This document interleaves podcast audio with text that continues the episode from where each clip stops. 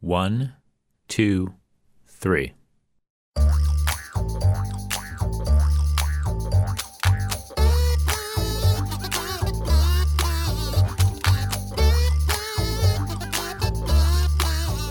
Welcome to Three Song Stories. We're the home of the song story and the place where musical memories come to life right in front of a microphone. Thanks for listening. I'm Mike Canary. Our guest today is Dr. Glenn Whitehouse. Glenn is Associate Dean of the College of Arts and Sciences at Florida Gulf Coast University and Director of PAGES. It's a career program for liberal arts students at FGCU. When not administrating, he has taught philosophy and religious studies at FGCU ever since it opened its doors in 1997. He's been in Florida most of his life, but has also lived in Pennsylvania and Iowa, and is a happily married empty nester with a son in college, says his bio. I met Glenn in my first semester at FGCU in the late 90s. I had returned to college in my late 20s after having, let's say, not done so well the first time around with higher education. He and I hit it off from the beginning, and like episode 62 guest Dr. Maria Rocca, he helped form the foundation for my academic and ergo professional career. Therefore, I've definitely been looking forward to this. Hey there, Glenn. How are you? I'm well. You're founding faculty, right? Absolutely. So, what are your first memories of campus?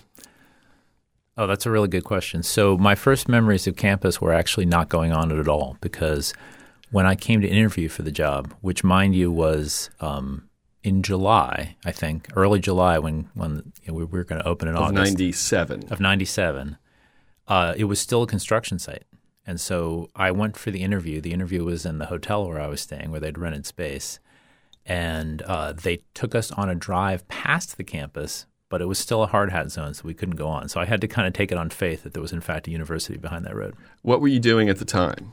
Well, I was in graduate school, so I was um, just finishing up graduate studies at the University of Iowa, and um, you know, I had just I had just left Iowa City, come come to Florida, and um, yeah, that was it. Did you come here because it was a new university, or it was because the only job you could get? well, uh, you know, a, a, little bit, a little bit of both, a little bit of both. So, you know, as as I'm sure you know, the um, to call the academic job market challenging would be a, a very severe understatement. Correct, a very correct. severe understatement. It's like breaking into baseball or something. But um, the uh, it was a it was a big opportunity for me. It was a great opportunity actually to come back to Florida, which is where you know where my parents lived and where I spent most of my life, and also where my wife is from. So. Um, I had I had another I had another interview. I had I'd really just do these these two interviews because I kind of got the job at FGCU much earlier than I expected. I wasn't even completely done with my dissertation yet, so I was expecting to be on the job market the, the next year. So UC, uh, um, FGCU was interested in me, and then there was a, another college um, in Missouri that I interviewed with. Uh, so those were those were really only the two that I interviewed at. I got very lucky. Okay, well, we'll get more to FGCU campus life. Mm-hmm. Oh, real quick, we were saying before the show when you first got here, and for a long time, you knew all the other people on campus for the most part. You at least knew who they were, right? Yeah, pretty much. Yeah. How long did it take before? Can you kind of guess as to when campus got big enough to where suddenly it was like? Because I remember the first time I like asked Maria, "Oh, you know this prefer- professor?" and she was like, "No idea." And I was like, "Oh, I got a different sense of campus now." Yeah, it didn't take it didn't take too long. You know, I think in the earlier years we were growing at a very uh, we were growing sometimes double digit percentages every year, and, and then hiring people to go along with it. So I would say probably by five years in, you no longer felt like you knew everybody. Understood. So you said you grew up in Florida. Where? Uh, I grew up mostly in Orlando. I moved there when I was um, in just starting fifth grade. Okay. What's the earliest musical memory you can recall? Oh, that's a great question. Um, probably maybe singing in the church children's choir. How old would you have been? I would have been very young, six or seven. So where was that? If that was before Orlando? That was in Bethlehem, Pennsylvania. Okay, so you're not a Floridian No, I mean, I, I think I by think the it- strict definition. I, I think I think if you were here since fifth grade, you probably count as a Floridian. Oh, that's what I feel like Yeah. too. So, how would you describe the musical background of like you know starting there at about fifth grade when you got to Orlando? Like, what was happening around you? What were your parents playing? What were you identifying with? Did you have brothers and sisters? That sort of thing. Sure. Yeah. So, um, you know, my mother was a great music lover, and um, she had classical music going on uh, on the stereo pretty much constantly. You know, she had one of those old stereos, you know, that were you know with a wooden case and everything. and she had about uh, she had about nine feet of shelving of classical music records. So we we had music on at the house all the time. They didn't really listen to pop music. I mean, except for you know, even they, even though they were, my parents were sort of the generation where they could have listened to Elvis and all that rock and roll at that time in high school. Um, the only real pop records they listened to would be things like Harry Belafonte, you know, things that were popular in the early '60s. But but pretty much we were listening to classical music at home. You said your mom's music was classical music. Was that your dad's music too, or was that just he was listening to what your mom's music was? Yeah, the latter. the latter. Did he have any music of his own that you would could remember that maybe you know didn't jive with classical? Um, I don't think my I don't think my father was that was that interested in music. I think to have sort of an independent an, an independent taste. I guess he uh, you know he listened to what my mom listened to, and you know they were also people who went to the symphony quite frequently. You know, so we were constantly going to concerts. You know, of course, my father worked at a university, so you know we were always going to one of the choral groups or one of the instrumental groups, even playing at the university. We would go to the symphony. So we there was a lot of music in my uh, my uh, upbringing. I, the only the earliest pop uh, performance I remember going to is um, when we were pretty young at the Allentown County Fairgrounds. We went to see the Osmond family. Oh wow! That was the. You know, I have the- a sort of similar mm-hmm. parallel to mm-hmm. that. My first concert was going to the Charlotte County Fair to see the Monkees. There you go. That is that's like a weird bizarro version of the same. Because this would not have been the Osmonds during their first run, right? This No. would have been some sort of revival. No, this was this was when Donnie and Marie was on TV, so Oh. they, they were very popular at that time. Okay, because for me it was the the Monkees had come back because of MTV, and that was when I went and saw them. So, um, did you play any musical instruments, Yes. or did your parents? Uh, yes. So my mom played piano, and uh, she also sang. Uh, my mother also played some flute, which her father had, had been a flute player. So her, my grandparents, uh, my grandmother on my mother's side was a piano player. My grandfather was a flute player. My mom played a little bit of both, and she also sang. Um, I sang like in church choirs and things like that, and at school. I um, started piano lessons, but it, it didn't really go so well. Uh, and uh, then I did violin for a little bit. The piano lessons were actually with my uh, the the woman who was the head of our church's uh, choir. So it was the same person I was singing with, and uh, you know I I thought she was about hundred years old. She was probably sixty, but um, Might have been forty five. yeah, um, and um, she was a, ver- a really nice old lady. You know, you go to her house, and you know it was in an old house downtown, and uh, you know it still had one of those stoves that was you know like an iron stove that was meant to heat the house. Uh, she still had one of those, and she would you know bring out a, a plate of those cookies that um, that look beautiful but are kind of like rocks, you know. Uh, but so I, I never really, I don't think I really caught on with, uh, with the piano playing. I did take a little bit of uh, violin around the time I was in elementary school, and then I, I didn't I didn't do that for a while as I went into middle school, and then um, my sister was in the high school band. She was two years older than me, and um, she seemed to be having a really good time. So even though I hadn't done band in middle school, I uh, showed up for a, an event that she was doing, and the director said, uh, "All of our tuba players are graduating next year. Half of them are graduating next year. Would you like to play tuba?" And that was it. So I, I did that all the way through. Glenn. Whitehouse was a tuba player. Oh yeah. Wow, that's the that's the that's what I learned today. Uh, could you play a tuba now? Hmm Yeah, I can play a tuba now. I mean, I, you I have a You tuba? have a tuba? yeah, I, I do. I, I don't have it on me, but Well, yes, obvious. yes, I do. Yes, I do. Can't smuggle a tuba. I, I actually have a tuba that my son then played in high school as well. Oh, okay. So w- when you have a tuba, when you want to play the tuba talk about the around tuba the house, minute. just for a minute, do you just do you play it along with other music, or can you just like solo on a tuba? You know, like how does that work?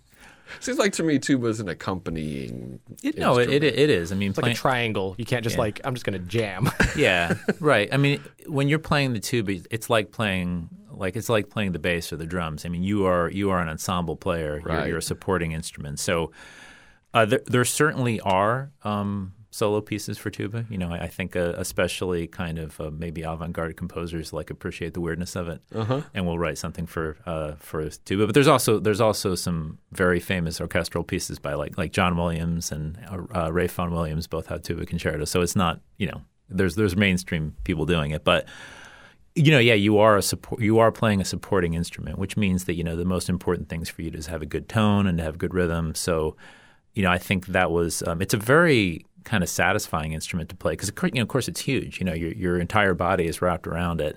It takes a lot of You're breath. like a mech warrior. yeah, no, you are. I mean, Very, very nice, Mike. it takes it takes a great deal of breath to do it. You know, it, it's a it's challenging, but it's um it's tremendously fun. People like it. You know, they like the visual of it. You know, you show up at a at a high school football game with a sousaphone, and you know, people are uh, little kids are looking at you, and you know, uh, they you know people really dig it. Were you marching? Yeah. Mm, cool. Um, that's I, I, I didn't know you were a tuba player. See, that's what this show does. Um, what was the first music that you found, maybe through your sister or maybe through yourself, that wasn't in the world that your parents were listening to? Yeah. So my sister, you know, listened to um, my sister listened to some pop music that was popular, you know, in the seventies. You know, some of that stuff that would have been the teenage magazines, the Shaun Cassidy and things like that. But uh, the one record I really remember that my sister brought home, and it was uh, today's top hits, 1976, and that had some real gems on it. Uh, you know, it had things like you know um, Lionel Richie singing "Brick House" and um, you know uh, uh, "Foreigner," uh, you know um, uh, Debby Boone singing "You, Don't my, you Light Up My Life" and things like that. That was Lionel Richie You just singing gave me Brick House. You just gave me whiplash with those three examples. yeah, you didn't know that? Lionel Richie is who sings Brick House. Yes, He- with the Commodores. But then Foreigner, Oh, and then, okay, yeah. I, light, I, light of my life. I, I apparently had blocked that part of Lionel Richie's life out of my brain. Keep going. So I mean, I, I, I guess yeah. So I, I guess, I, so I guess to me, like that that record because it was kind of a like a top ten record was sort of my first, uh, maybe my first introduction to pop music. Did your parents embrace that kind of stuff? I mean, were they cool with you guys listening? to oh yeah, whatever? yeah, sure. They were happy with it. What was the first music you owned? It was probably a. It was probably a Beatles' greatest hit, uh, greatest hit song, I imagine. Um, if you could learn one instrument instantly, what would it be? Probably guitar, Electric or acoustic? either one. But good acoustic, I guess. I don't know. Either one. I don't know if I've never heard anybody say either Well, one. it's a guitar. It's a guitar. I, I mean, it's the same principle. Uh, that's true. It is the same principle. Okay, it is time for your first song. Okay. How, how would you like to handle it? I'd like to play the song first. Okay, this is Big Rock Candy Mountain, right? We're doing them in that order. All right, this is Big, uh, the Big Rock Candy Mountain by Harry I'll see you McClintock. all this coming fall in the big rock candy mountain. I don't think I've ever heard that before. That's an interesting song. What's the story? So that's a, that's a song that's come up a few different times in my life. Um, I actually knew the title before I knew the song because um, it's a the song is referenced in George Orwell's Animal Farm, which I read as a, as a as a child in uh, in in school, and um, so you know there it was. Um, so I I became I became interested in that song like like a lot of people in 2000. I became minorly obsessed with the sun, the soundtrack from the film "Oh Brother Where Art Thou," which, which is okay, I knew it was in there Um, somewhere. yeah. That's where it is. which was which was very popular, uh, and you know it's it's an old hobo song from the 30s, right? It's uh from the Depression, and um, it, it's- it came out around the time my son was born, and we had the record and we played it a lot. And I've always really liked that kind of folk music, you know, that kind of uh, you know folk culture, and um, we played that kind of music around my house a lot, um, and this this sort of became the the the occasion for one of my biggest uh, parenting fails, which is, uh, you know, I uh, we had this we had this record, the soundtrack, playing around our house, and my son was listening to it, and my son learned the song, you know, so he could he could recite the song. You know, he's like three or four years old. So um, the consequence of that is he came into preschool singing the lyrics of that song. So he's coming in singing. There's you know, alcohol coming down yeah, the mountain. yeah, right, and and the Lake of Stew and of whiskey too. Now there's a there's a kid friendly version that was That- released much much later. That's not the version. Right. That's Oh, not no, the I version. you're Do they change their socks in that version? Uh, I think they probably still change their socks. Oh, f- here's a fun fun trivia, Mike. Darius Rucker once sang a Burger King version where all of those things had been replaced by things that they make at Burger King. That's Hootie, right? Yeah. All right.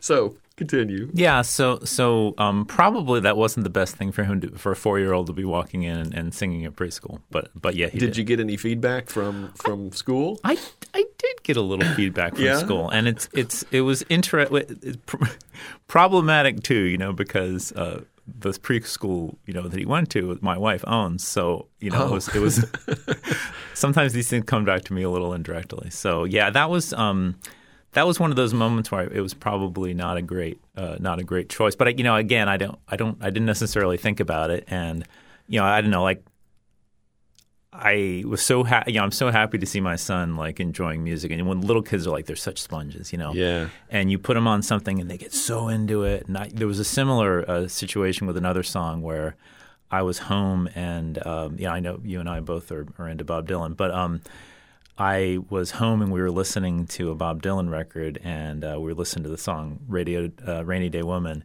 And you know it's a great, you know, and it's got the little like the little um, you know New Orleans band part behind it, and there's drums and everything. And my son's marching around the the living room, and my wife comes in and says, "You're going to have to stop playing that," you know. I'm like, well, why? You know, he goes, because he's going to come into uh, kindergarten singing "Everybody Must Get Stoned," and I said, well, you know, it's the song really isn't about that, you know. And then she gave me that look, the like I'm reevaluating my life choices kind of kind of look. Oh, um, does he remember those? Like, you know, if you said, "Do you remember when you sang Big Rock Candy Mountain at preschool?" oh, um, he wouldn't remember that incident, but he would remember the song. Is is yeah, no, his mind's like an iron trap for that kind of thing. Um, uh, does he play any instruments? He does. He plays tuba. Oh, you, you ever played Big Rock Candy Mountain on the tuba? Uh, no, no, that hasn't happened. And so he still is playing now, even though he's No, he's not. I mean, he's he's in college, so um, not playing tuba in college. No, he had he really it's um I think he sort of had the one of the costs I think for him of going to a, a small college is that some of the opportunities of um, uh, playing in ensembles maybe maybe aren't there as much as at a larger institution. Uh, that's okay. It's compensated by many other good things. Yes, I understand. Um, so when you were in high school, what was your vibe? What was my vibe? What, What was your by vibe? Were you a jock? Were you a nerd? Were you a goth kid? You know, wh- where did you fit into the social strata? Sure, that's a good question. Um, that's a, it's not really a question I necessarily know the answer to. I mean, I was definitely like I was in the band, right? So that's a social thing in and of itself. So I was a band. You kid. were a band kid. I was a band kid, and I was um, like one of the AP class crowd, you know. Um, so I was there with sort of the you know the folks who were in those uh, college classes, and then the folks who were in the band. I, I I don't really have a sense, or I didn't really have a sense that I was really popular or anything. But then when I was a senior, much to my surprise, uh, they they voted me most likely to succeed, which um, uh, I didn't really know that many people knew me, to be honest, uh, to to, to do that. Um, and it was it was kind of funny because uh, I think when we got ten years from college, you know, uh, we got some letter about a reunion or something, and the two people, you know, they did a girl and a boy for each superlative, and the, at that time, you know, the two people voted most likely to succeed was like me, who was in graduate school at that time and living below the poverty line, and then um, the the the woman who was voted, uh, who I who I, I known, she was like at that point like a church organist or something. So um, it was kind of funny at that point that that we would uh, that we would show up with that. But you know, obviously, we've uh, gone on to other things. Yes, you're like a dean now or something, right? Yes, yeah, that's right. Um, do you remember the first song you slow danced to? Oh, gee. Um, I don't, but I'm guessing because of the time period that it was something really that you wouldn't want to like um, admit to. You know, like it's probably Air Supply or something like that. You're all out of love. Uh, it's that's that's it's entirely possible. it's entirely possible with something like that. Are yeah. you a dancer in general? Uh, yeah, I, I am actually. So I took. Um, so yeah, there's a couple different ways one can dance, right? So um, There's at I- least a couple. yeah, I, I I danced a lot in college because um, just socially, because that's what sort of the college social scene was was based at there. You know, the, we had a lot of parties, and there was And this a, was New College. this was a new college, and there was a lot of dancing. You know, the the social scene there was on campus. It wasn't like go out to go out to the town or something. Uh, we would have uh, these parties, and the parties were always centered around dancing. So I, I kind of learned to do it there, but very much on, on a sort of like dancing to popular music. You know, so like the kind of dancing I did there would be like to the Talking Heads or something like that. Um, but I also, when I was in college, we started my my roommate and I uh, started a ballroom dancing club where we, you know, we just you know student club. So we got some money from student government. We hired a dance instructor, and uh, we had this you know these people come in and teach us like traditional ballroom dances, and that's actually um, it's it's not how I met my wife, but it's how I got to know my wife because she was also in that class. Huh. Do you still, you guys still like do that kind of dancing today? Well, actually, yeah. So we, we we did that in college. We did it a little bit in grad school. Then we took a 25 year break, and uh, we've recently, in the last say three years, come back to dancing. And so now we are taking dance lessons. We did a competition over the summer. So yeah, we're back into it now. Doing you know doing things like tango and cha cha. And I think FGCU needs its own local version of Dancing with the Stars. Dancing with the Profs.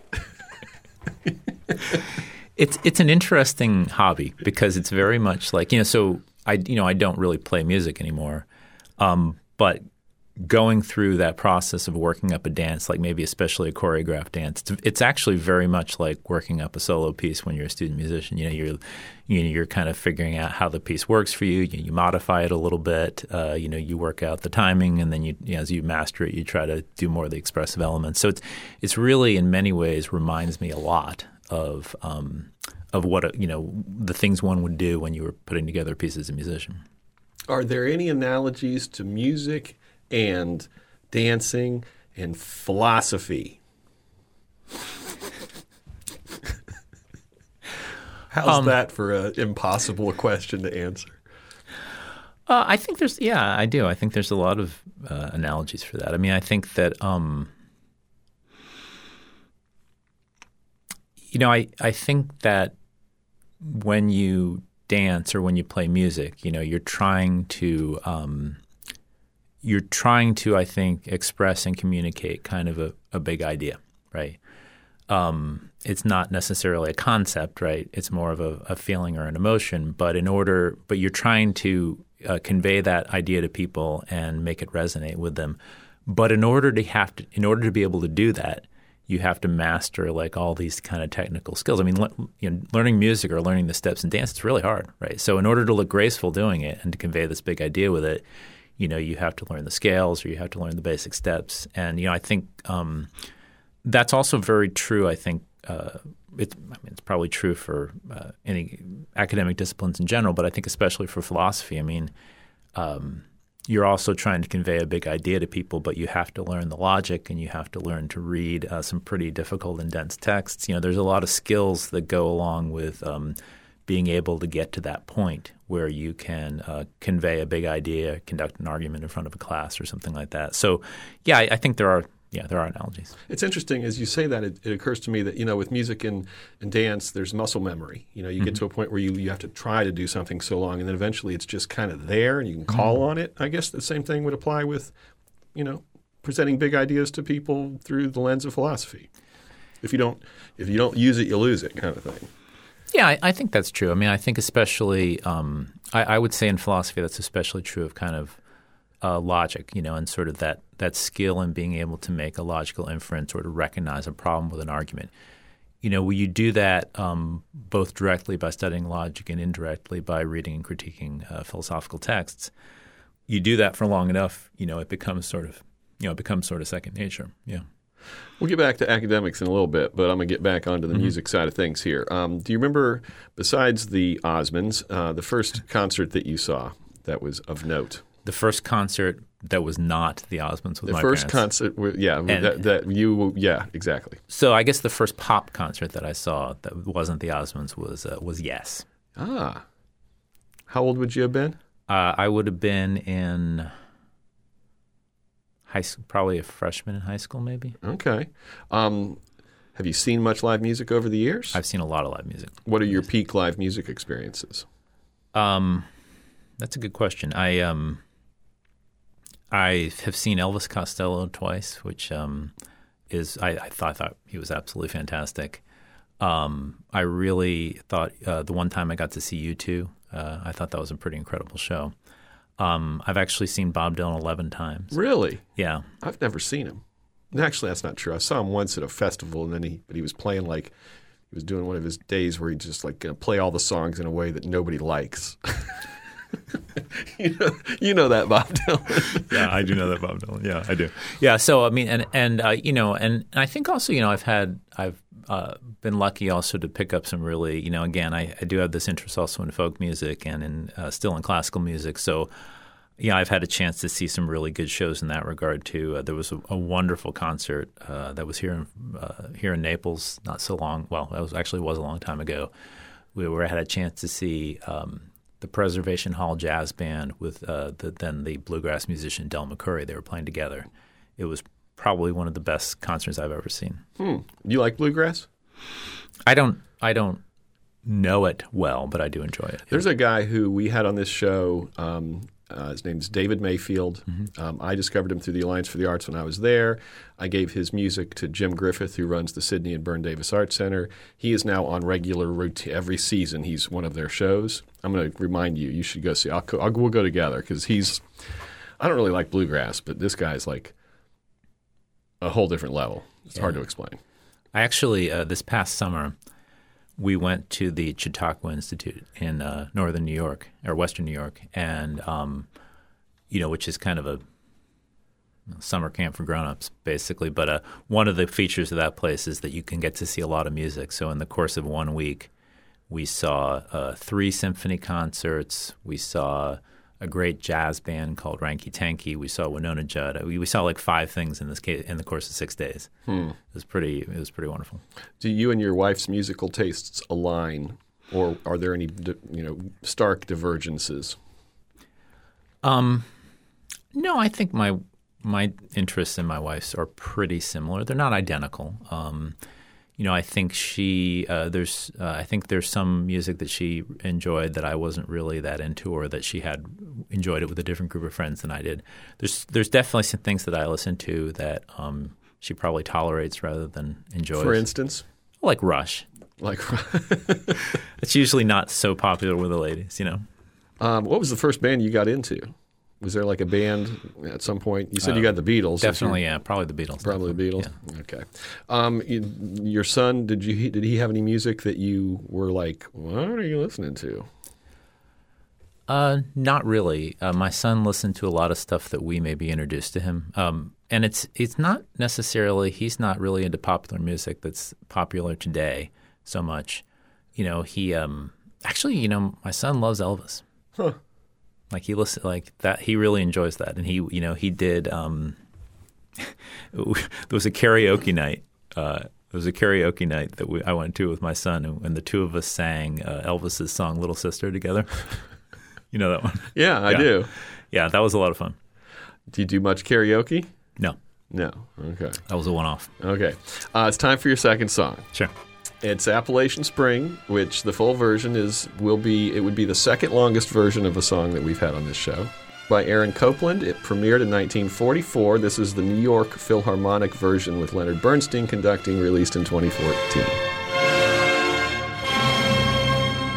First of all, I just want to say, you know, I don't listen to a lot of classical music, and uh, the whole time I was just trying to like reverse reverse engineer how somebody goes about writing that, and you know, anyway. But so tell the story. Yeah. So um, the uh, that piece was written uh, actually to go along with the ballet. So uh, Aaron Copland wrote that uh, for the piece that went with the Martha Graham Dance Company. But uh, you know, to me, um, that's that piece kind of represents a lot of it's kind of a synthesis of the kind of music that I'm into in the sense that I, I grew up in a house where classical music was all the was gone all the time as I got to be a teenager, I started to enjoy, you know, 60s rock and folk music and things like that. One of the things I really interesting me about Appalachian Spring is that it's really a synthesis of those things because you know the main tune is based on a hymn. You know the the main ba dum ba da da da da da da da da. that's a that's a hymn called Simple Gifts that hmm. was a na- uh, kind of associated with the Shaker religious movement in upstate New York. So you know it's a it, it's a a really interesting to me a, an example of like a classical composer trying to incorporate that folk music element into a, into a piece of music. Hmm. But the um, I guess the story behind it is it kind of for me marks the end of my career as a student musician. So um, when I was in college, I was part of a um, of a traveling musical group, a competitive uh, musical group that went around the country during the summer, and um, uh, Appalachian Spring was the repertoire of uh, actually one of our competitors, one of the other one of the other groups. Uh, but we were with them all the time when we were touring, so we were hearing this song constantly. So to me, this it, it sort of evokes memory of that was the soundtrack of that summer for me, you know. And it was a song that I heard many, many times, and as a result, started to think about it a lot. So to me, that kind of represents that was really for me the end of um, that sort of that stage of being a musician myself, because that was that that sort of the last summer in which I was a student musician. What was the kind of group that you were with? Were you guys an orchestra? Were you guys like a, an ensemble, or what was it? It was a competitive drum and bugle corps. Competitive drum and bugle corps, Mm-hmm. but you were traveling with somebody who was playing Appalachian Spring. So apparently there was different categories in these competitions. Or do you No, did you no, no. They arranged it for they arranged it for their instrumentation. for drum and bugle? Yeah, That song? yeah, absolutely. It was brilliant. I don't even know how I can. They they they they, they won they won the national championship with it. Wow. Yeah. But yeah, so anyway, that was that was kind of uh, that was a very interesting time. You know, I think because I had, um, uh, you know, I, I'd been in marching band in high school, and uh, you know, I'd been a student musician in high school. Uh, that kind of drum and bugle corps world was uh, kind of like um, I I don't know the the analogy. Like if like if your high school marching band is like the the Army Reserve, you know, drum bugle corps is like the Navy SEALs, right? It's it's kind Oh, of you know it's, it's a, at a much you know at a very uh, a very advanced level, and you know as I said, we would travel. We we toured the country, you know, um, uh, competitively, and um, you know it was, inter- it was interesting to me because again, like I think that was uh, probably the closest I ever came to mastering my instrument. You know, because we were practicing so much, you know, and, and getting you know high level instruction every day for hours. You know, uh, yeah, that was probably the closest I ever got to really mastering uh, the tuba as an instrument, and then three months after that, I got braces and it all, and, and I couldn't make a you know I couldn't make a decent sound on it anymore. So paint a picture for what a drum and bugle corps is, because clearly it has more than drums and bugles. If there was a tuba player in it, like I don't even know. It, it, Oh no, bu- bugle is a class of instruments. So so okay. it's, It's, Yeah, okay, so- I was trying to imagine Yeah. somebody just using bugles no no no no, and no. drums Yeah. to make Appalachian Spring. No, it's it's a it's a class of instruments that would have the equivalent of like trumpet, French horn, baritone, Brass instruments. baritone tuba. Yeah, yeah Gotcha. That's right. Okay. So, how did, um, you know, when I first met you, you were teaching philosophy Mm-hmm. and uh, like religion, religious studies, something like that. Um, how did that wind up to be your path? Um, yeah, that's that's a good question. I you know I went to um, you know I went to a liberal arts college and um, I just I was undecided. You know I didn't I didn't really have a clear sense for what I wanted to study. Um, so they put me I, I, they gave me an art history professor as my advisor. You know and uh, told me to just kind of take what I was interested in. Um, I took a philosophy class and um, I think what it hit off for me is um, I found philosophy very intellectually exciting and very challenging. You know, because it is hard. You know, I mean, you read, uh, the, the, you know, there's no there's no two ways about it. You know, picking up the Critique of Pure Reason is not uh, is not a walk in the park, and I I I enjoyed that challenge. You know, I, I think uh, to me that was intellectually inciting.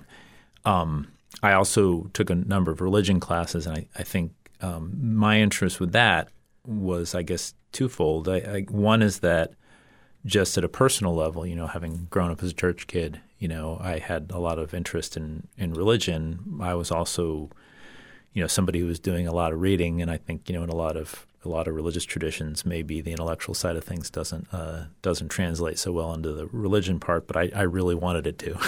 so I guess one of my interests in sort of uh, studying philosophy, religion specifically within philosophy, uh, you know, was tied to that kind of personal interest. But but also, I think um, I got interested also in some of that study of religion just because um, uh, one of the other fields I was interested in was history, which is actually what my son is studying now. But um, I think some of the some of the things you study in that kind of religious studies world are kind of a combination of history and philosophy, and so I found that I found that sort of appealing as well.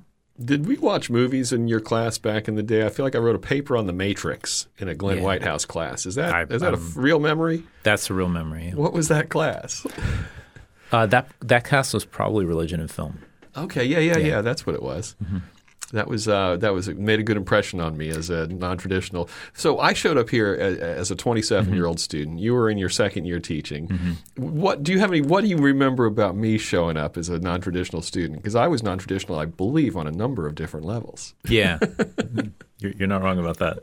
Um, yeah, so I mean, obviously, you know, you were at that time you weren't that much younger than me. I know. Well, I didn't realize Yeah, that at yeah. the time. I've put that together. I mean, I was since. I was probably in '99. I would have been um, 30.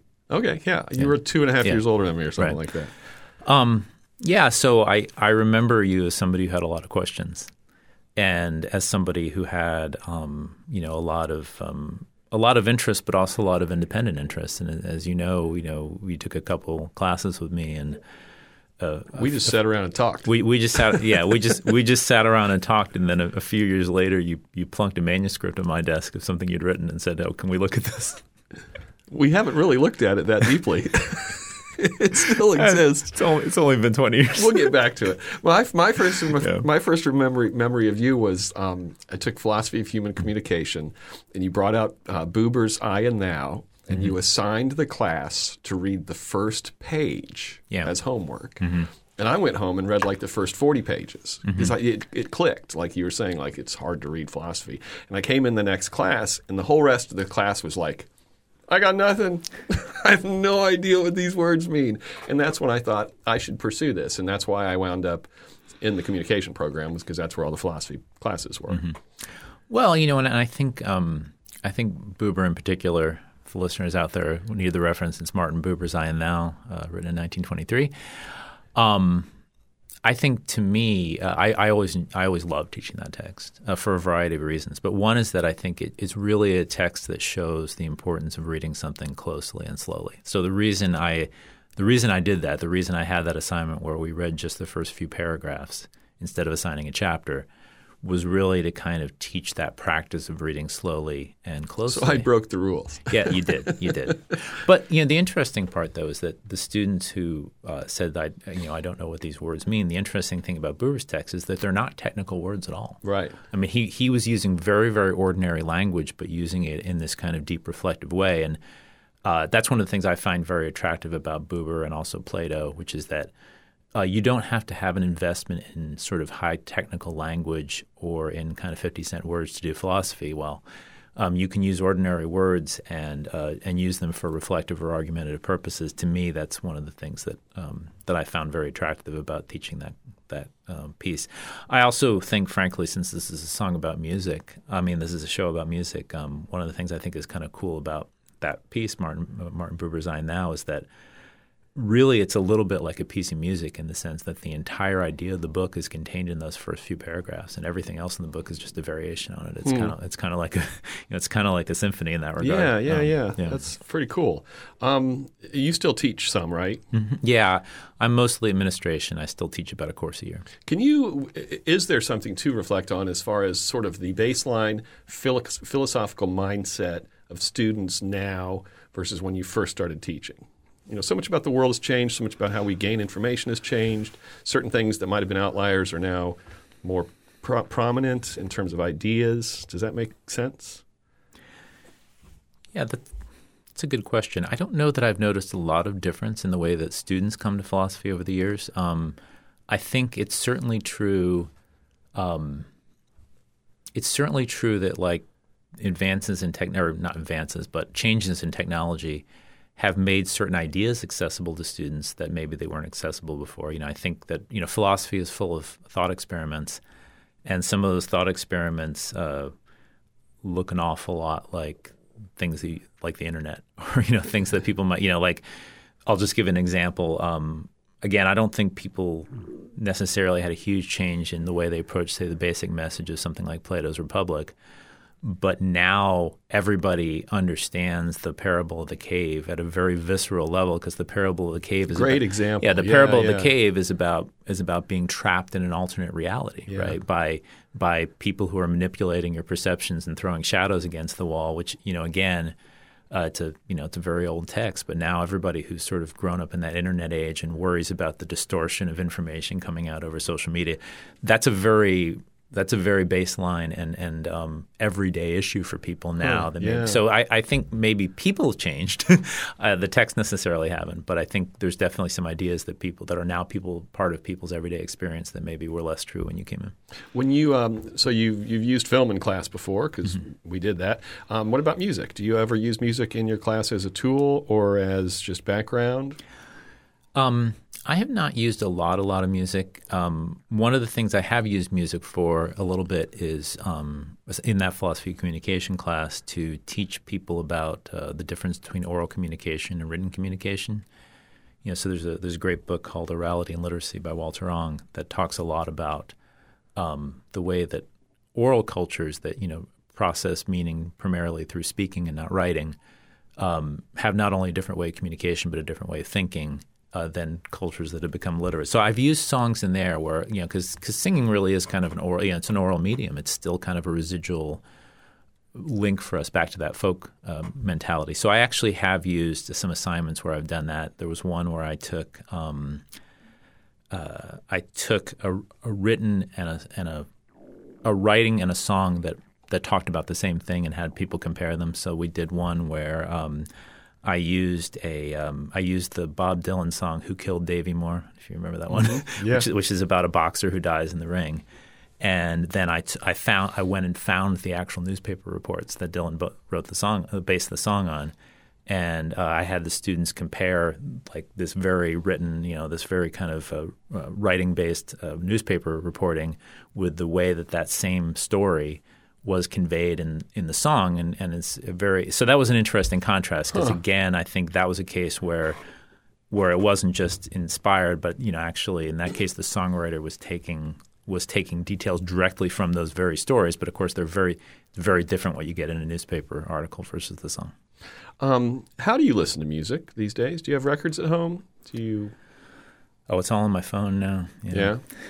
yeah? yeah. Do you have speakers around the house that you connect to? I have some headphones, and uh, you know, I listen to the car a lot. Do you listen to FM radio in the car ever? Music? A little bit, yeah. Yeah. Not a lot. I mean, I, I, I'm I'm more likely to have um, I'm more likely to have something playing off my phone or to be listening to satellite radio. So you do have satellite radio. Yeah. Okay. Um, what was the most recent concert you went to? The most Have recent, you well, been to one since the pandemic? uh, the most recent concert I went to was Wynonna Judd. Which was where? Uh, That was in Chautauqua, New York, this past Oh, summer. that, okay. Yeah, yeah. Well, all right. Um, what's the furthest you've ever traveled specifically to see live music? Oh, wow. The furthest I've traveled specifically to see live music. Um, I'm not sure I have a good answer to that. I, I know that I've definitely, um, like, I've definitely, uh, driven from Orlando to Miami or something like that. I don't know if that's the furthest or not. Never gotten on a plane just to go see like a show? I've I've taken trips where part of the idea of the trip was to go to was was to see something, but yeah, but not not only. Um, you mentioned uh, going to see concerts like, you know, symphony concerts, things like that. What about musicals? Is that something that you uh, are into? Yeah, I'm I'm into some musicals. I enjoy I enjoy I enjoy me a musical. Yeah, I'm, I'm not like a. I'm not like I a, enjoy me a yeah. musical. I mean, I, I'm not. No, I'm not like a big, big Broadway fan, but I do enjoy um, music. I, I enjoy musicals mostly by having watched them in the movies. You know, Have you been to Barbara B. Mann to see shows as they come through town? I have. Yeah. Any memorable ones? oh, Hamilton was pretty awesome. Oh, you did get to see Hamilton. Mm-hmm. Did you see Book of Mormon? I did. What'd you think? I liked it. Uh, uh, how about movie soundtracks?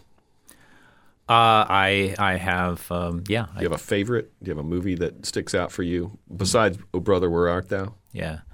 Well, uh, funny you should mention it because the, the, the third song I picked was "The Wizard of Oz," and that, Oh. that's that's probably We're my getting right there. yeah that's probably my favorite music soundtrack. Yeah. Okay, we'll get to that in just a second. Um, you said you don't do karaoke. Mm-hmm. Um, um, do you have a TV theme song committed to memory that you would sing with us? Oh wow. Uh, how about Dora the Explorer? Dora the Explorer. I think I could do that. Swipe or no swipey. Yeah, that's right. you, you, you, you have a kid. You, you have a kid. You can do this. All right. Well, let's see. Uh, what do we do? Do we count it in? What do we do? He's Jared's bringing it up. S- Say hi Jared. to Jared. Jared's here. Jared, hey Jared, do you know the Dora the Explorer theme song? I should. Me neither. Why not? well, I was 22 when that was popular, Oh, that's true. and Jared is not 22 now. I mean, I might. I, I don't think I remember it fully, but I know something maybe. Okay. Let's go. I, I better remember something. Dora. Dora. Dora, Dora, Dora the Explorer. Who's that super cool explorer, Dora? Grab your backpack. Let's go. Jump in. Vamonos. You know it can way better than lead me. The way. Do do Dora. Do do Dora. Do do Dora. Do do Dora. Do do Dora. Catchy. Swipe or no swipey. That's the part I knew. Dora the Explorer. Uh, hey Glenn. Yeah. Have you seen the movie, the new one? I have not. What are your What are There's your a new movie. about Is it that? like live action? Yes. I, I am not down with live action versions of cartoons. That's going to be your teaser bite. We're going to use that. Yeah. Yeah. We quote you on that. I'm trying to think other examples. I guess they did that to Jungle Book, right? Yeah. They did What? that. The Jungle Book was awesome. That's a good movie, actually. I didn't I'll see defend it. the live action Jungle Book movie. It was. It was directed by Jon Favreau. It's great. I don't know. That's Do- just my opinion. How old's your uh, How old's your son? He's tw- uh, 21. Do you remember? He might have been the right age for this. Um, Big World on PBS. It was a treehouse. Oh, yeah. There was yeah. a sloth Yeah, play yeah. ukulele. Yeah, that was maybe a little late for him, but yeah, I do Yeah, remember, that was the sweet spot for my Mm-hmm. daughter, and man, that was such a cool show. Well, you know, I think yeah, I think the thing about little kids is that you know they watch those shows so uh, you know, over and over and over again, and I like what I found is that um, as a parent, uh, those songs are just lodged in my mind and will be until the day I die. You know, and, and, and long after my my own son no longer was watching those shows, you know, we'll be you know sitting in the you know sitting in the line at Publix or something, my wife and I, and all of a sudden we're like we find ourselves humming the Dora Explorer uh, uh, soundtrack or, so, or some one of those other uh, songs. Yeah. Did uh, SpongeBob fit into his viewing uh, spectrum? Yes. Were you cool And with that? I um, I find some people are like, "Ooh, SpongeBob." I was all for SpongeBob. Yeah, I you know I had to say I think um, there's there's definitely things you're grateful to your children for, and I think you know one of the things you'd be grateful to your children for is the excuse to watch uh, a certain certain uh, elements of children's culture. So I think if I had not had a child, maybe I never would have seen uh, you know maybe what I, maybe I never would have seen Finding Nemo, and if I had not had a child at that age, maybe I never would have watched SpongeBob, SpongeBob, and that would have been really unfortunate. Yeah, no, I, I always I watched a lot of SpongeBob with her when she was little, and I thought it was great. I mean, they speak in complete sentences. Um, SpongeBob is just a sponge that wants to work hard and be kind to his friends. You know, he's a good model. So, yeah. I always like to put my little plug in there for SpongeBob. Um, do you have a nickname? Oh, wait. Yeah, one, one, one last question before a third song. Do you have a nickname that's stuck over the course of your life? No, I don't. None. Oh, I know what you're talking about. Well, no, I don't. This is might not be radio appropriate. Oh well, Snow. I, I, I if you know It's what I'm talking about, you know something I don't know. Oh, the the only nickname I had, the on- I think the only nickname I had that is stuck has been my email handle at FGCU, which is G Whitehoe. okay, time for your third song. Do they allow full characters and names now? Is that like a, a throwback to the early days of uh, It's- FGCU? It's just it's just what they gave me, and you know, at, after well, it's because they you can only have seven characters or whatever. yeah, right, right, and of course, at, a certain point, that sort of takes on a life of its own, and you can't, then you can't. I'm not. I can't. un- I can't un- Now you remember can't. that un- now. you can't unhear it. Yeah, I no, can't wait to send you an email again. I'll say it out loud. Okay, it's time for your third song. You alluded to it was your favorite musical. What is this? It's the Wizard of Oz. If I only had a brain. And we're going to listen to it first. All right. Okay. Uh, as he said, If I Only Had a Brain from the 1939 film Wizard of Oz, written and composed by Yip Harburg. I just had to say that because Yip's a great name. And Harold Arlen, and sung by the Scarecrow, played by Ray Bolger. Bolger? If I only had a brain. First of all, I'll just say I, I do a great deal of like singing around the house or humming around the household. Actually, all three of the songs in this episode are on my frequent playlist, and as my as my son or wife would, would tell you, um, I do this more than they would maybe like. But uh, this is probably if I only had a brain, it's the song I'm singing more in my head more than any other. Um, uh, so um, when my son was very young, uh, he started asking questions about about what I did and what other people at the university did, and he would ask, you know, oh, Daddy teaches philosophy. What is philosophy? And so, I, you know, I tried to explain it to him in kind of a, a preschool appropriate way. And at the end of that conversation, he declared, "Oh, you do thinkology, right?" And and of course, in the Wizard of Oz, that's the degree that the wizard gives. Yeah. uh, gives the gives the scarecrow at the end of the movie as an honorary degree in, in thinkology. So, I think to me that that one is kind of stuck. and um, but I guess the the lyrics, I think, to me are um, uh, they're kind of evocative a little bit of of my own kind of uh, my professional and also intellectual journey. I, I think about what the what the scarecrow says in this um, in this song. Um, you know, uh, you know, I'd, I'd while away the hours conferring with the flowers. You know, I think that certainly when I was a child, I think I probably daydreamed a lot. Um, to the point that you know sometimes I think the the teachers would uh, you know tell my parents that Glenn's off in his little world, and my father would say, um, "Don't worry about it. By the end of the year, you- you'll love them. They all do."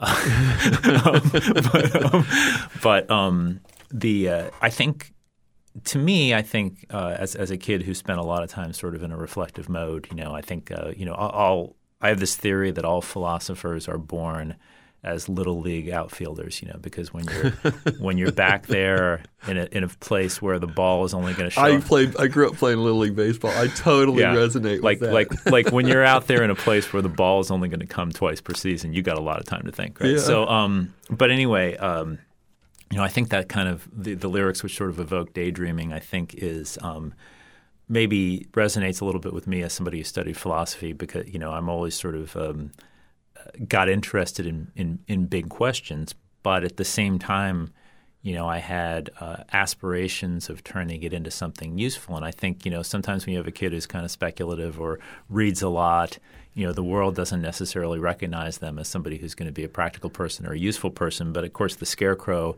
is saying he isn't just saying he wants to daydream. He's saying, you know, I, I want to unravel every riddle for any individual in trouble or in pain. In other words, he wants to be useful, right? He wants this kind of uh, uh, he wants this kind of wisdom that he has to be something that'll be useful to people. So I kind of think about that as um, maybe yeah, you know, kind of thinking about my own career as well. You know, I, I think I spent a lot of time um, studying a lot of abstract stuff. You know, and um, but I yeah, I always did want to uh, do something uh, useful with it. So I kind of think about this song a lot when I think about even the course of my own career. Um, I forgot what I was going to say. We've reached an impasse. Hey, Jared, how you doing? We'll talk about something else for a second. We might edit this out. We might not. um, do you still daydream? Oh, absolutely, yeah, Yeah. yeah, yeah. To your detriment? No, No. I don't. Well, except when I'm trying to get to sleep. But you know, yeah.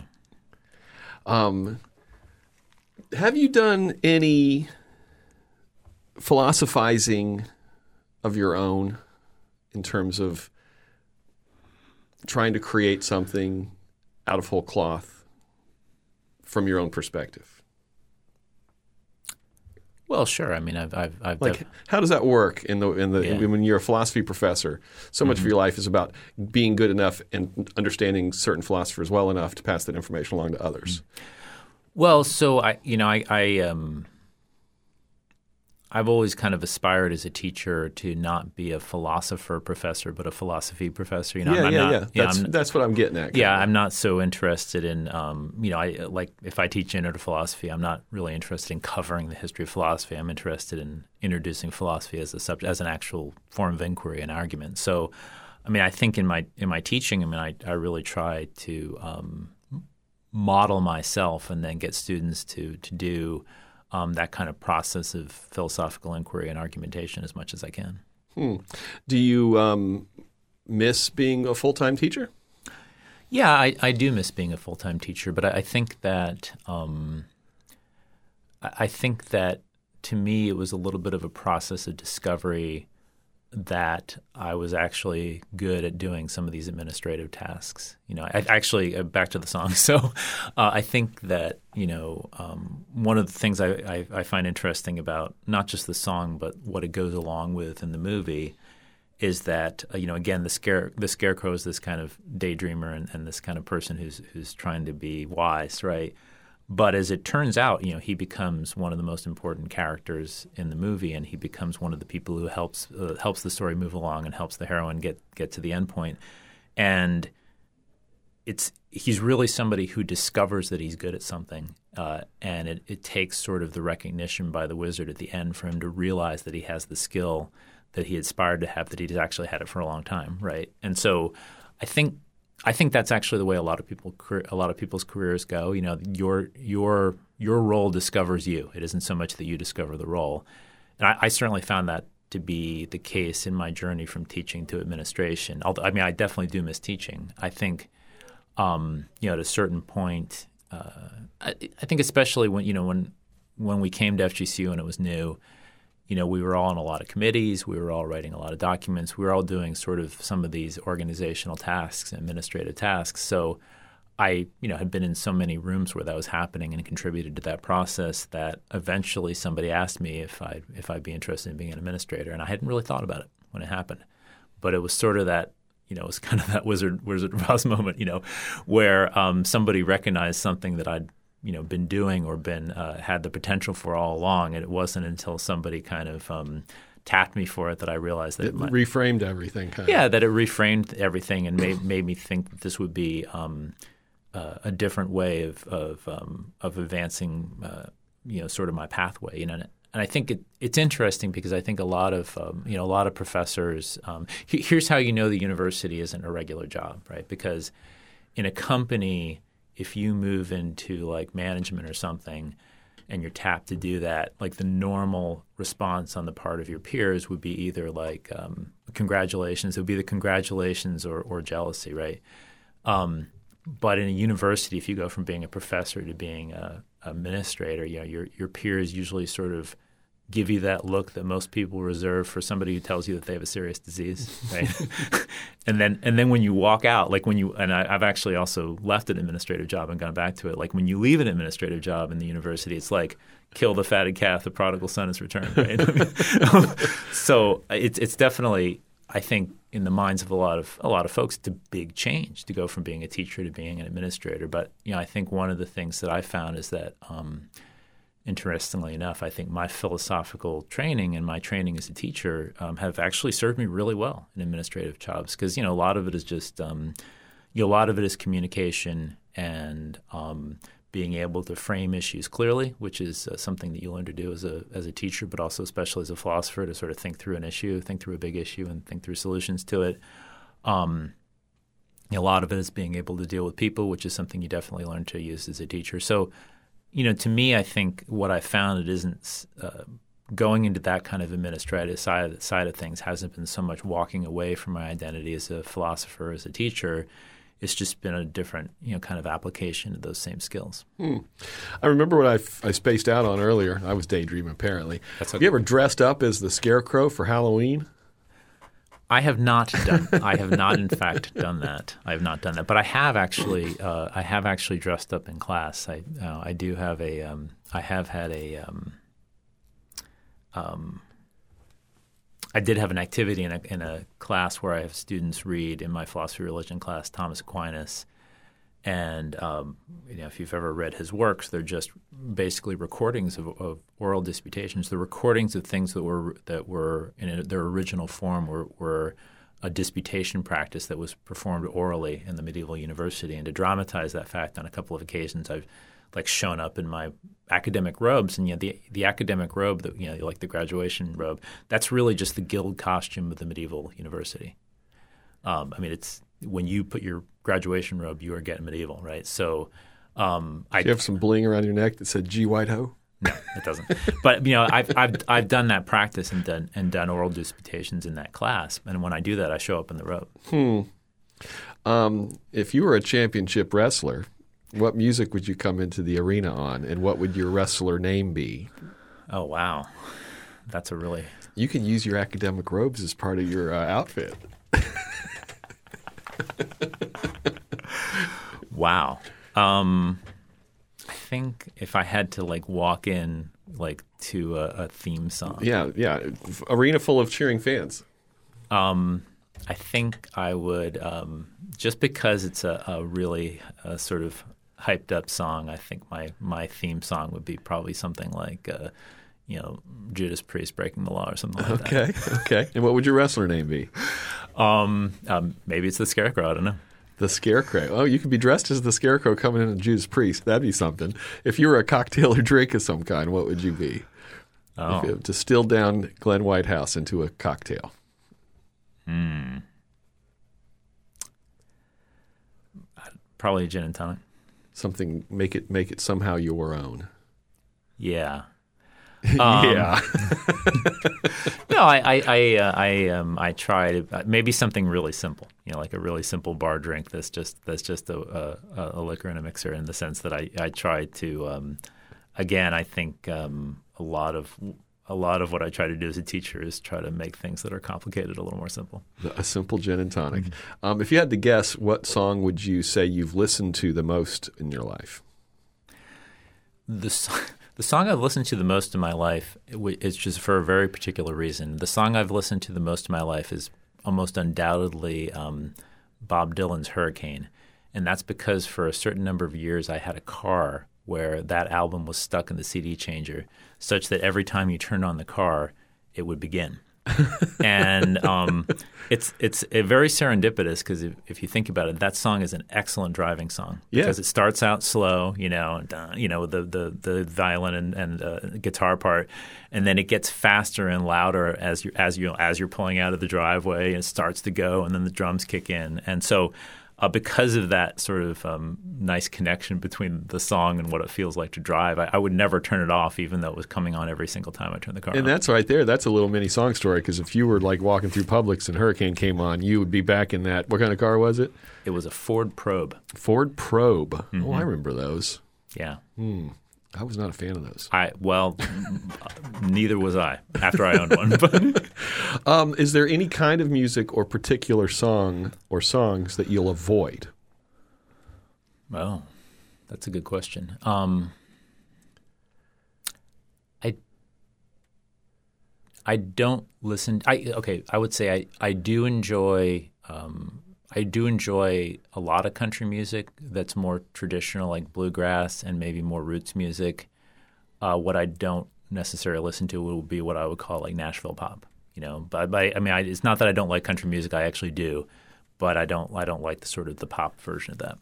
Um, if you could choose to broadcast a song into the head of every human simultaneously, which song would you choose? Oh wow, um, that's that's really tough. Um, That's one of those questions that's got angles. 'Cause he's like, you know, what are you trying to accomplish?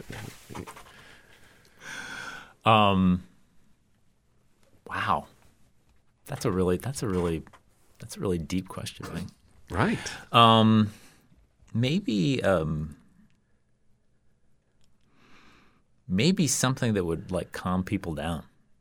You know, maybe maybe back to the classical music part. Maybe something really sort of meditative and and uh, you know uh, some symphonic piece like that that would just kind of um, help people uh, not be on edge. And if you played something really long like that, they, they would they'd, they'd all be in that moment because you couldn't they couldn't turn it off. So something that really long classical, I like that. Nobody's a- answered that question that way. Um, do you listen to albums anymore, or since you're on phones, are you listening all piecemeal? No, I listen to albums. Sure. What would be an album that you like would always tr- want to try to listen to all the way through because you just love it in its entirety? Oh, that's a good question. Um, I um, I'm a I'm a no boy. Okay. Oh, well, just, give me a second. Um, it's a really, it's a really tough question. um, um, I guess an album that I would listen to in its entirety through, if if I could, um, would be um, something like Dylan's Highway 61, which I think has a sort of theme through line. Uh, one that I enjoy listening to all the way through, but seldom succeed because it's a double album. Would was uh, OutKast's Speaker Box and Love Below, which uh, I always put it on the first track, intending to listen to all of it. But then you know, then my car gets to wherever it's going, and I'm still only halfway through the first half. So, Do you have a favorite band of all time? favorite band of all time. Um, well, it's definitely Bob Dylan. I mean, it's it's not not really a contest there. I uh, I also really love the Allman Brothers um, and the Beatles. Um, is there a best album of all time?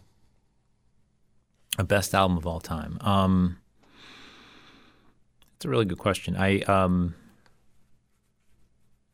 I'm sorry to repeat myself, but it's got to be Dylan's Highway 61. Okay. well, I mean, if you want to listen to it all the way through, then Yeah, that's probably yeah. why. Um, I like Blood on the Tracks. That's my that's Oh. my that's my go-to Dylan. Blood on the Tracks is a pretty awesome album. That's a good one. Like um, I always feel though, like if I'm going to listen to it, I should have broken up with somebody first. It certainly reminds one of past breakups. That's for right. sure. So so, you know, I've been married for a long time, so maybe it doesn't connect with me so well. Um, okay, so what would your 14-year-old self think of who you are with us today? Oh, that's that's an interesting question. I, I don't I don't really know. that. That's a very good question. So I think yeah, that 14 year old who went to that Yes concert as the, as his first concert. I think um, in a in a weird in a weird kind of way, um, I think my 14 year old self would probably find my current self a little bit funny because in some ways I've sort of become my dad. You know, I, I uh, my father was a professor who then became an administrator, and I'm a professor who then became an administrator. So, I think uh, it, I think my 14 year old self would find some irony in that and laugh at it. What did he teach? Oh, I'm sorry. Uh, my father taught engineering. And where where was that? Somewhere Uh, in Orlando, I guess. Well, he he he first taught um, when we were uh, younger kids. My sister and I. Uh, he taught at Lehigh University in Pennsylvania, and then he went to UCF. Oh, okay. Um, I didn't take any engineering classes at UCF, but I did go there for a semester and a month. There you go. There we go. Um, any advice you'd want to give your 14-year-old self in retrospect? Oh, um, yeah. In five years, it won't matter. That's great. Okay, it's time for your three recommendations. My three recommendations. This part isn't on the air, is it? Yeah. Oh, it is. Oh Um, yeah, we're still in the show. This is still the show. Okay. And and part of you recommending people is that they're going to listen and they're going to Okay. hear you recommend okay. them. Have you have you um have you already done Tesla Sage? Yes. Okay, because I was actually just on her podcast last week. Oh, she has a podcast? Yeah, Why hasn't she invited me? I don't know. Okay. Okay, so not her. Um, about Dean Piccirillo. No, don't know who that is. I think he would be a great uh, a great person. Who is he? Uh, Dean is um, a financial services guy. He um, was uh, formerly a, member president of the Greater Fort Myers Chamber. He's a person who's interested in a lot of things. Okay. Put us in touch. All right. Okay. Uh, have you done George Alexakis? No. Oh, Who's yeah. that? Uh, he's a hospitality professor here at FGCU. Oh. Um, he was uh, he's he's he would be a great conversationalist. I think you should put him on. Okay. One more. Oh shoot, one more. Um, The failed test attempt does not count. no. Um, you should talk to my wife. Okay. She's a great conversationalist. She's I a- would love to meet your wife. I don't think I've ever met your wife. She's a she's a business owner. She's got a you know got a company. She works with children. What's her name? Marianne. Marianne. I should know that by now. I've known you for 22 years. Mm-hmm. I know. Okay, well, that's what you've done it. Do you have any final thoughts you'd like to leave us with? Uh, I I I really thank uh, thank you for having me on. I really appreciate it. Well, thank you. All right. We make three song stories in the studios of WGCU Public Radio on the campus of Florida Gulf Coast University in Fort Myers, Florida. Richard Chinqui is co creator and producer. Tara Callaghan is online content producer and host. Chris is executive producer. Our theme song was created by Dave Dave Dave Cowan and Stick Martin at Monkey House Studio in St. Pete. For this week's parting tune, we're jumping back a year to episode 138 guest, the survivor man himself, Les Stroud. His third song was about how, around the time the pandemic started getting real, he decided to surprise his wife, who loved Frank Sinatra, with a comprehensive box set that contained every album Sinatra had released on Capitol Records, and how that decision and the ensuing months will forever remain with him. 23 albums. And it was a hefty price. And I thought, you know what? No, I can afford this. So I bought it because I wanted to support this local business. And I went home, and then Caroline and I listened to 23 Frank Sinatra albums back to back every single night, one at a time, for 23 state nights. And I mean, I became certainly saturated with Frank Sinatra, but it's created this, it's created a memory. The memory of Frank's voice is forever, you know, how do we say, indelibly etched in my brain as as these these these pandemic dinner moments with Caroline listening to Frank Sinatra. And that's so it was the creation of a memory. Keep listening. Next time on Three Song Stories. Um, I'm embarrassed. Oh, we're embarrassing you. You No, my stood in front of an audience putting purple, I mean, Pink- blue, blue- blue paint paint. on your. Blue paint.